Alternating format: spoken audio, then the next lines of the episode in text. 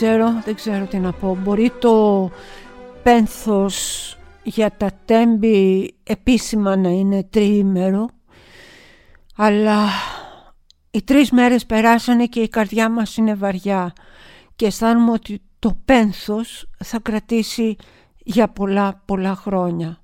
Ελπίζω να μην το ξεχάσουμε και αυτό όπως ξεχάσαμε τόσες και τόσες άλλες τραγωδίες. Είμαι η Έλενα Κρήτα. Αυτό είναι το podcast το μαζί και τα μάτια μας που ακούτε αποκλειστικά κάθε Τετάρτη από το News 24-7 και μετά αν θέλετε μπορείτε να με ακολουθήσετε στο Spotify, το Apple Podcast και το Google Podcast.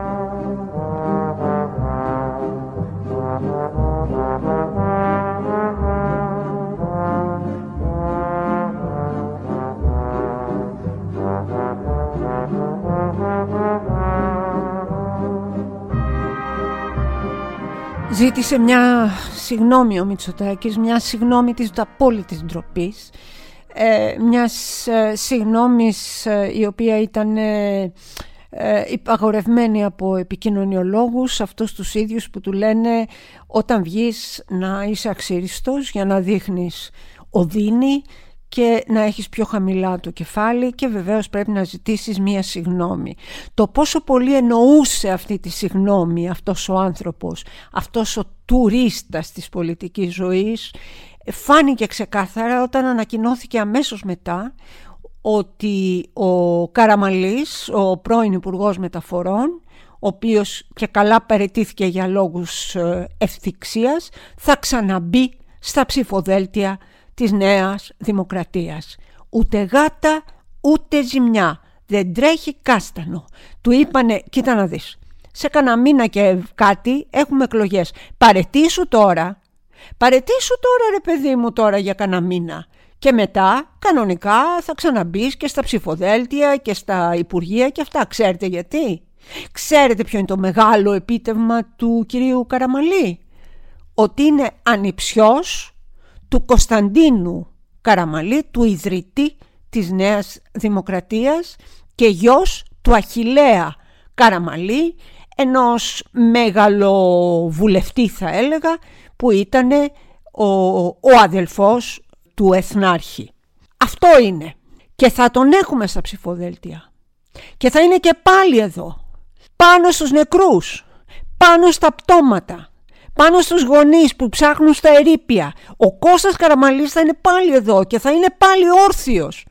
Και θα λέει πάλι και θα μιλάει πάλι από τη Βουλή με ίηση, με έπαρση ότι εμάς το μόνο που μας ενδιαφέρει στα τρένα είναι η ασφάλεια των επιβατών. Ναι, αυτό θα κάνει, αυτό θα κάνει και αυτό το κάνει με τις ευλογίες ενός Μητσοτάκη που δήθεν ζήτησε συγνώμη. Μιλάμε για ντροπή, μιλάμε για κατάντια. Ψηφίστε τον εκεί στις αίρες. Ψηφίστε τον. Φέρτε τον πάλι εδώ. Δεν έχω τίποτα άλλο να πω. Παρετείτε και καλά μπαίνει ο Καραμαλής και μένει απ' έξω από τα ψηφοδέλτια ο Πολάκης. Ο Πολάκης, ο οποίος είναι ένας έντιμος πολιτικός που λέει αλήθειες και γράφει αλήθειες χωρίς να φοβάται το κόστος. Μια νέα βουλή λοιπόν μπροστά μας με τον Κώστα Καραμαλή μέσα και τον Παύλο Πολάκη έξω.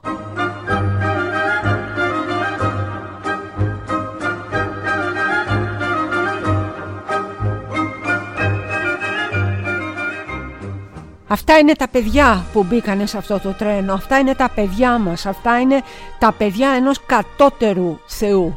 Δεν είναι τα παιδιά που πάνε να σπουδάσουν στο Χάρβαρντ ενδεχομένως γιατί κάποιος μπαμπάς έκανε μια τεράστια δωρεά εκεί. Αυτά είναι τα παιδιά που μπήκαν στο τρένο για να πάνε να σπουδάσουν. Τα παιδιά, τα υπόλοιπα που δεν ήταν σε αυτό το τρένο ήταν στο εξωτερικό για να σπουδάσουν, ήταν στο εξωτερικό για να γίνουν γκαρσόνια, είναι στο εξωτερικό για να καθαρίζουν τουαλέτες. Μου έχει τύχει, το έχω δει αυτό το πράγμα. Έχω μπει σε τουαλέτα στο εξωτερικό και ήταν Ελληνίδα και την καθάριζε. Έχω μπει ε, σε λεωφορείο στο εξωτερικό, αυτά που κάνουν το tour και ήταν μια υπέροχη κοπέλα που έκοβε τα εισιτήρια εκεί. Μας έχει σερβίρει γκαρσονάκι και μας έχει κεράσει κιόλας τον καφέ στο εξωτερικό. Αυτά είναι τα παιδιά. Αυτά είναι τα παιδιά μας. Αυτά είναι τα παιδιά που όταν σκοτώνουν τη γενιά τους από εγκληματικά λάθη γιατί αυτό στα τέμπη δεν είναι δυστύχημα, δεν είναι ατύχημα, είναι έγκλημα. Όταν λοιπόν σκοτώνουν τα αδέρφια τους, τους συνομήλικούς τους και βγαίνουν στο δρόμο να διαδηλώσουν, βγαίνουν στο δρόμο να πενθήσουν, βγαίνουν στο δρόμο να κλάψουν τους νεκρούς και να φωνάξουν για το δίκαιο τους. Ξέρετε τι τα κάνουμε αυτά τα παιδιά; Ξέρετε τι τα κάνει αυτά τα παιδιά ο Μητσοτάκης; Ο Μητσοτάκης που ζήτησε συγγνώμη. Τα δέρνει αυτά τα παιδιά. Γεμίσαμε πάλι ξύλο, ξύλο, ξύλο. Δέρνει τα παιδιά που κλαίνε τα παιδιά της γενιάς τους και που δεν φταίγανε τίποτα. Ειλικρινά σας μιλάω. Δεν ξέρω, ε, ε, δεν ξέρω αν η, η οργή μου είναι μεγαλύτερη από τον πόνο, την αγωνία, γιατί το ξέρω ότι θα, είμαι, θα ήταν και το δικό μου παιδί εκεί μέσα και το οποιοδήποτε παιδί. Και να σας πω και κάτι άλλο για να σταματήσουμε αυτό το αν δεν είσαι μάνα δεν καταλαβαίνεις, αν δεν είσαι πατέρας δεν καταλαβαίνεις. Όλοι καταλαβαίνουν, όλοι πονάνε, όλοι πενθούνε, όλων οι ψυχές είναι μαυροντημένες αυτή τη στιγμή. Είτε έχουν παιδιά είτε δεν έχουν παιδιά. Αυτό που μας ενώνει είναι η ευαισθησία, είναι η καλοσύνη, είναι η ενσυναίσθηση, είναι η τσίπα, ο λιγμός, ο εθνικός λιγμός των τεμπών. Αυτό ενώνει ένα λαό ολόκληρο. Ο εθνικός λιγμός των τεμπών.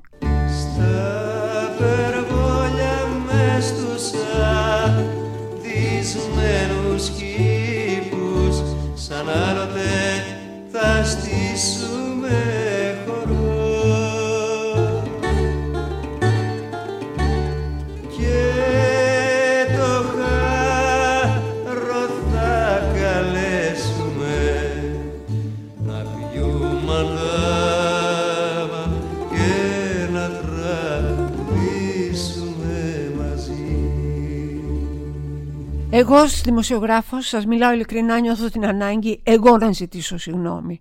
Και θέλω να πω ότι το σωματείο μας, η Ένωση Συντακτών Ημερησίων Εφημερίδων Αθηνών, έβγαλε ίσως την πιο γενναία ανακοίνωση των τελευταίων χρόνων με τίτλο «Μια εξήγηση και μια συγνώμη».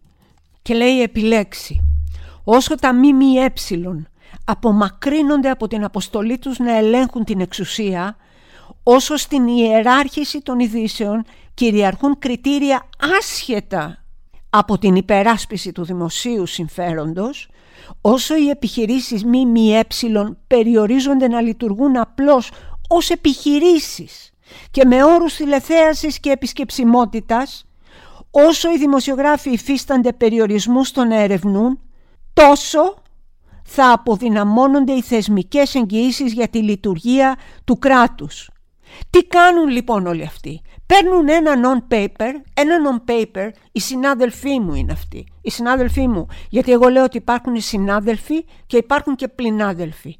Παίρνουν ένα non-paper που τους στέλνει το Μαξίμου και το βάζουν copy-paste σε 10 κυβερνητικά έντυπα, σε 10 πετσωμένα site το ίδιο ακριβώς. Και μετά αναρωτιόμαστε γιατί μας απαξιώνουν. Μετά αναρωτιόμαστε γιατί είμαστε στη θέση 108 στη διεθνή ενημέρωση.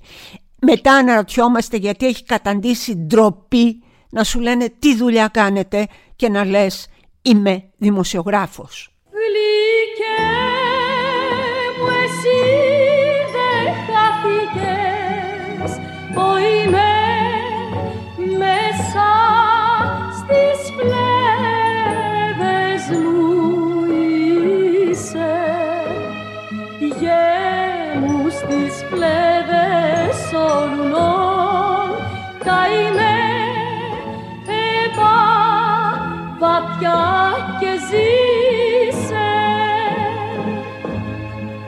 Συνέχεια με τους δημοσιογράφους λοιπόν, συνέχεια με τους συναδέλφους που τιμούν το λειτουργήμά μας, συνέχεια με τους πλειναδέλφους που το έχουν κάνει σφουγγαρόπανο και πατάνε τα βρωμικά λασπωμένα παπούτσια τους επάνω. Συνέχεια με όλους αυτούς, όταν φτάνουμε σε ένα σημείο να είναι τέτοια η σύψη, τέτοια η διαφθορά, τέτοια η, η, η αθλειότητα, όπου το αυτονόητο πια, το αυτονόητο πια, το αποθεώνουμε. Δεν υπάρχει στην Ελλάδα τίποτα πιο σπάνιο από το αυτονόητο. Δηλαδή, να πάρουμε τη Ράνια Τζίμα, τι είπε η Ράνια Τζίμα, τι είπε, το αυτονόητο.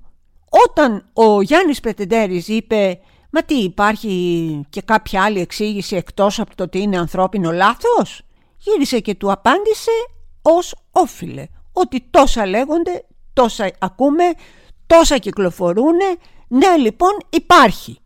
Και την αποθεώσαμε. Και την αποθεώσαμε ξέρετε γιατί, γιατί έκανε το καθήκον της. Γιατί έκανε το αυτονόητο. Γιατί είπε αυτό που λέμε όλοι. Ο Κανάκης και το Ράδιο Αρβίλα τι έκαναν, είπαν το αυτονόητο. Και τους αποθεώσαμε γι' αυτό, γιατί το αυτονόητο είναι σπάνιο. Μίλησαν όπως μίλησαν, τα είπανε μέσα από την καρδιά τους. Μπράβο τους και θέλω να ανοίξω και μια παρένθεση. Όταν είχε γίνει τότε εκείνο το τεράστιο σκάνδαλο με το συνεργάτη τους, το revenge porn που είχε κάτι εκδικητικά και τα λοιπά, είχα πει ότι μπορεί το Ράδιο Αρβίλα να μην επιβιώσει από αυτό το σκάνδαλο. Ε, λοιπόν, επιβίωσε. Επεβίωσε το και καλά έκανε. Και αυτοί που ξυνίζουν και κάνουν και ράνουν, όχι, καλά έκανε. Καλά κάνουν τη δουλειά τους, τίμια κάνουν τη δουλειά τους. Και χτες το αποδείξανε. Γιατί, γιατί είπαν το αυτονόητο. Ο Νίκος Μουτσινάς, τι έκανε ο Νίκος Μουτσινάς, είπε το αυτονόητο. Και μείναμε άνευδοι. Βγήκε και είπε, με δικά μου λόγια φυσικά το λέω, άκου να δεις, Μητσοτάκη, αν δεν την ξέρεις αυτή τη δουλειά, ας την να πάνε να την κάνει κανός άλλος. Δεν το περιμέναμε, δεν το περιμέναμε από μια, αν θέλετε, σατυρική εκπομπή. Κι όμως, κι όμως, οι φωνές πια υψώνονται από παντού. Οι φωνές υψώνονται από παντού. Το αυτονόητο επιτέλους μπαίνει στην πρώτη γραμμή και όλοι μαζί μιλάμε και όλοι μαζί φωνάζουμε και όλοι μαζί διεκδικούμε. Τι το αυτονόητο; Amazing grace, how sweet the sound that saved a wretch like me.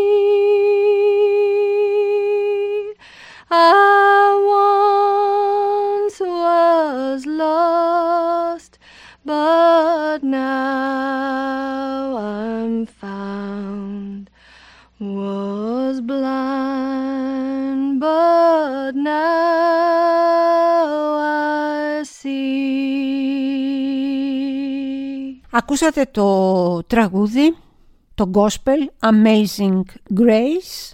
Το ενδιαφέρον εδώ είναι το τραγουδάει η Μέριλ Στριπ, η μεγάλη Μέριλ Στριπ. Δημοσιογράφων συνέχεια λοιπόν, άλλος δημοσιογράφος σε άλλο κανάλι ρώτησε έναν από τους υπευθύνους τέλος πάντων που δούλεψε χρόνια στα τρένα και τα ξέρει. Λέει και καλά λέει. Γιατί λέει κι εσείς αφού ήταν τέτοια χάλια οι σιδηρόδρομοι δεν κάνετε μια διαδήλωση λέει και βέβαια κάναμε Λέει πω, τι πότε κάνατε. Λέει κάναμε και την ε, έβγαλε, την απαγόρεψε το Υπουργείο. Ε καλά λέει τώρα, μην μιλάμε για συνδικαλιστικά. Καταλάβετε. Θέλετε να σας το ξαναπώ. Λέει γιατί λέει δεν κάνατε. Διαδήλωση κάναμε. Μπα, πότε κάνατε. Λέει κάναμε. Κάναμε και δεν μας αφήσανε, μας απαγόρευσαν, μας έβαλαν ε, λουκέτο στη διαδήλωση αυτή. Ε, εντάξει, λέει, τώρα για συνδικαλιστικά θα μιλάμε. Μιλάμε για τέτοιο πράγμα. Η άλλη, η κυρία Σαράφογλου, αν δεν απατώμε, είπε, λέει, καλά λέει, τόσο καιρό, λέει, γιατί δεν μιλούσατε. Λέει, μιλούσαμε. Λέει, και εμείς γιατί δεν το ξέραμε. Γιατί, απαντάει αυτός, σας στέλναμε τα εξώδικα που στέλνουμε και δεν τα κοινοποιούσατε. Σας στέλναμε και δεν τα δημοσιεύατε. Τα κουκουλώνανε και ζητάνε και τα ρέστα. Γιατί δεν το ξέρουμε και ζητάνε και τα ρέστα. Το καταλαβαίνετε αυτό το πράγμα. Το καταλαβαίνετε όπως ο κύριος Χιώτης, ο κύριος Βασίλης Χιώτης που είπε ότι επικοινωνιακά το μόνο που πρέπει να γίνει είναι να εξισωθεί το μάτι με τα τέμπη όπως ε, ο κύριος Πρετεντέρης που μας είπε ότι είναι ανθρώπινο λάθος όπως, όπως, όπως, όπως πάρα πάρα πολλοί δημοσιογράφοι που έχουν ξεχάσει πιστεύω και ζητώ συγγνώμη αν κάνω λάθος έχουν ξεχάσει ποιο είναι το λειτουργήμά τους. Ώρες ώρες μου φαίνεται έχω την αίσθηση ότι θέλω ειλικρινά να παραδώσω τη δημοσιογραφική μου ταυτότητα. Αλλά εκεί που είμαι αποφασισμένη έρχονται ανακοινώσεις όπως αυτή η γενναία, η σημαντική ανακοίνωση της ΕΣΥΕΑ και με κάνουν να αλλάξω γνώμη. Ίσως τελικά δεν είμαστε σε λάθος επάγγελμα.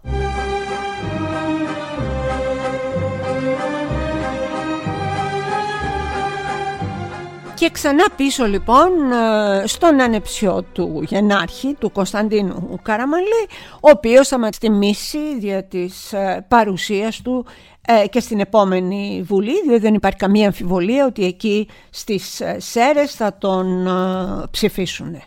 Διαβάζω λοιπόν εδώ, υπάρχει μια αποκάλυψη στο ντοκουμέντο, το υπογράφει ο Μάριος Αραβαντινός για προσωπικές επιστολές που εστάλθηκαν στον Κώστα Καραμαλή και ίσως, λέει ο τίτλος, στοιχειοθετούν σοβαρά ποινικά αδικήματα. Αυτές οι επιστολές εκθέτουν, όπως λέει ο συνάδελφος Αραβαντινός, ανεπανόρθωτα τόσο τον ίδιο όσο και τις άλλες υπηρεσίες που πληροφορήθηκαν το περιεχόμενο. Αφού προκύπτει, προσέξτε το αυτό, προσέξτε το αυτό που κάνουν όλοι τις Κινέζες. Αφού προκύπτει ότι γνώριζαν χρόνια τα προβλήματα και παρόλα αυτά άφησαν τους εργαζόμενους και τους ταξιδιώτες απροστάτευτους τελείως. Υπάρχει λοιπόν στην πρώτη τους επιστολή είναι η ημερομηνία 26 Αυγούστου του 20 προς τον Υπουργό Μεταφορών και οι εργαζόμενοι περιγράφουν το περιστατικό, δεν ξέρω αν θυμάστε τότε, του εκτροχιασμού που έγινε στη διαδρομή και το Αίγιο και λέγανε, ακούστε, το μεγαλύτερο πέραν του 90% μέρος της υδροδρομικής υποδομής δεν λειτουργούν τα φωτοσύματα και η τηλεδιοίκηση όπως και το σύστημα του σειρμού έναντι του ανθρώπινου λάθος. Τα τούνελ στο προαστιακό της Αθήνας δεν φωτίζονται και εντός αυτών δεν λειτουργούν τα συστήματα επικοινωνίας. Δεύτερη επιστολή, του λέγανε τέλος πάντων του Υπουργού εδώ ότι σε παρακαλώ πολύ, κοίταξε το, ψάξτε το, θα σκοτωθεί κόσμος. Αυτό εννοούσανε. Δεύτερη επιστολή, 29 Οκτωβρίου του 2021. Απαριθμούν οι εργαζόμενοι τα ατυχήματα που έχουν σημειωθεί από το 20 ε, και το 21 μέσα σε μόλις δύο χρόνια. Και απευθύνουν έκκληση, τον παρακαλούν τον Υπουργό. Αντί δηλαδή να κάνει αυτό στο καθήκον του, τον παρακαλούν να συναντηθούν, να τους δει, να τους ακούσει και αναφέρουν ενδεικτικά εκεί μόνο τους εκτροχιασμούς και τις συγκρόσεις που είχαν ε, σημειωθεί ούτε καν δύο χρόνια, ούτε καν δύο χρόνια, 14 μήνες. Πάμε να τα δούμε ένα-ένα. Το τρένο φεύγει στις 8 Ταξίδι για την Κατερίνη μήνας δεν θα μείνει. Να μην θυμάσαι στις οχτώ να μην θυμάσαι στις οχτώ το τρένο για την Κατερίνη. Νοέμβρης μήνας δεν θα μείνει. Λοιπόν, μέσα σε αυτούς τους 14 μήνες έχουμε τον Αύγουστο του 20 εκτροχιάζεται προαστιακή αμαξοστοιχεία στο Αίγιο. Τον Οκτώβριο του 20 εκτροχιάζεται επίσης προαστιακή αμαξοστοιχεία στη Σφενδάλη, εκεί κοντά στη Μαλακάσα. Τον Ιανουάριο του 21 εκτροχιάζεται τρένο έξω από τη Θεσσαλονίκη. Το Φεβρουάριο του 21 εκτροχιάζεται άλλο τρένο στις Σαχαρνές. Συνεχίζω. Αύγουστο του 21. Σύγκρουση επιβατικού τρένου με μηχανήματα γραμμής στο Δομοκό. Αύγουστο του 21, τον ίδιο μήνα, εκτροχιάζεται τρένο στη Λευκοθέα Σερών. Οκτώβριο του 21 εκτροχιάζεται τρένο έξω από τη Θεσσαλονίκη. Οκτώβριο του 21 εκτροχιάζεται τρένο έξω από την Πάτρα.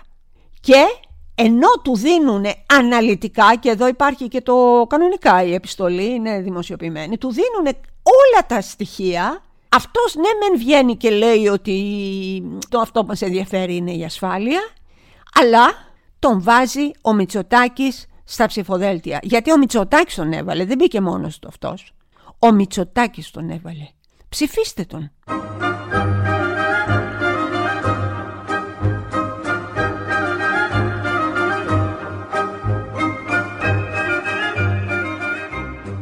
Οι εκλογές ακούγεται ότι θα γίνουν τον ε, Μάιο. Φαντάζομαι ότι το σλόγκαν της Νέας Δημοκρατίας θα είναι «Πάμε και όπου βγει». Αυτό το σλόγκαν που βγήκε μέσα από τις καρδιές μας, που βγήκε μέσα από τα σπλάχνα μας όταν ακούσαμε ότι οι μηχανοδικοί και οι σταθμάρχες που τα είχαν κυριολεκτικά χαμένα από τα χάλια που είχαν να αντιμετωπίσουν εκείνη την τραγική, εκείνη τη μοιραία νύχτα των ντεμπών είπανε πάμε και όπου βγει. Νέα Δημοκρατία. Πάμε και όπου βγει.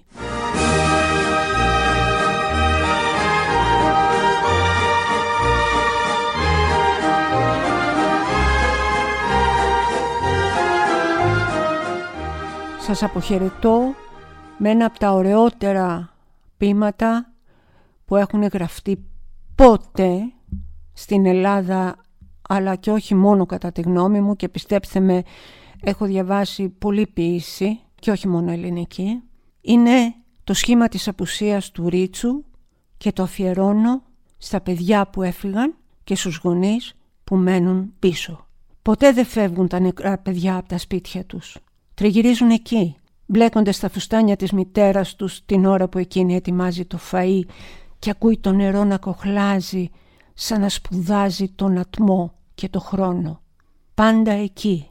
Δεν φεύγουν τα νεκρά παιδιά, μένουν στο σπίτι και έχουν μια ξέχωρη προτίμηση να παίζουν στον κλεισμένο διάδρομο και κάθε μέρα τα νεκρά παιδιά μεγαλώνουν μέσα στην καρδιά μας τόσο που ο πόνος κάτω από τα πλευρά μας δεν είναι πια από τη στέρηση, μα από την αύξηση. Και αν κάποτε οι γυναίκες βγάζουν μια κραυγή στον ύπνο τους, είναι που τα κυλοπονάνε πάλι. Αυτό κρατήστε. Αν κάποτε οι γυναίκες βγάζουν μια κραυγή στον ύπνο τους, είναι που τα κυλοπονάνε πάλι. Είμαι η Έλενα Κρήτα, ακούσατε το podcast «Το μαζί και τα μάτια μας» όπως κάθε Τετάρτη έτσι και σήμερα αποκλειστικά από το News 24-7. Αν σας άρεσε μπορείτε να με ακολουθήσετε στο Spotify, το Apple Podcast και το Google Podcast. Σας αγαπώ, σας σέβομαι και στέλνω μια μεγάλη αγκαλιά σε όποιον την έχει ανάγκη. Και πιστέψτε με, αυτές τις μέρες την έχουμε ανάγκη όλοι μας.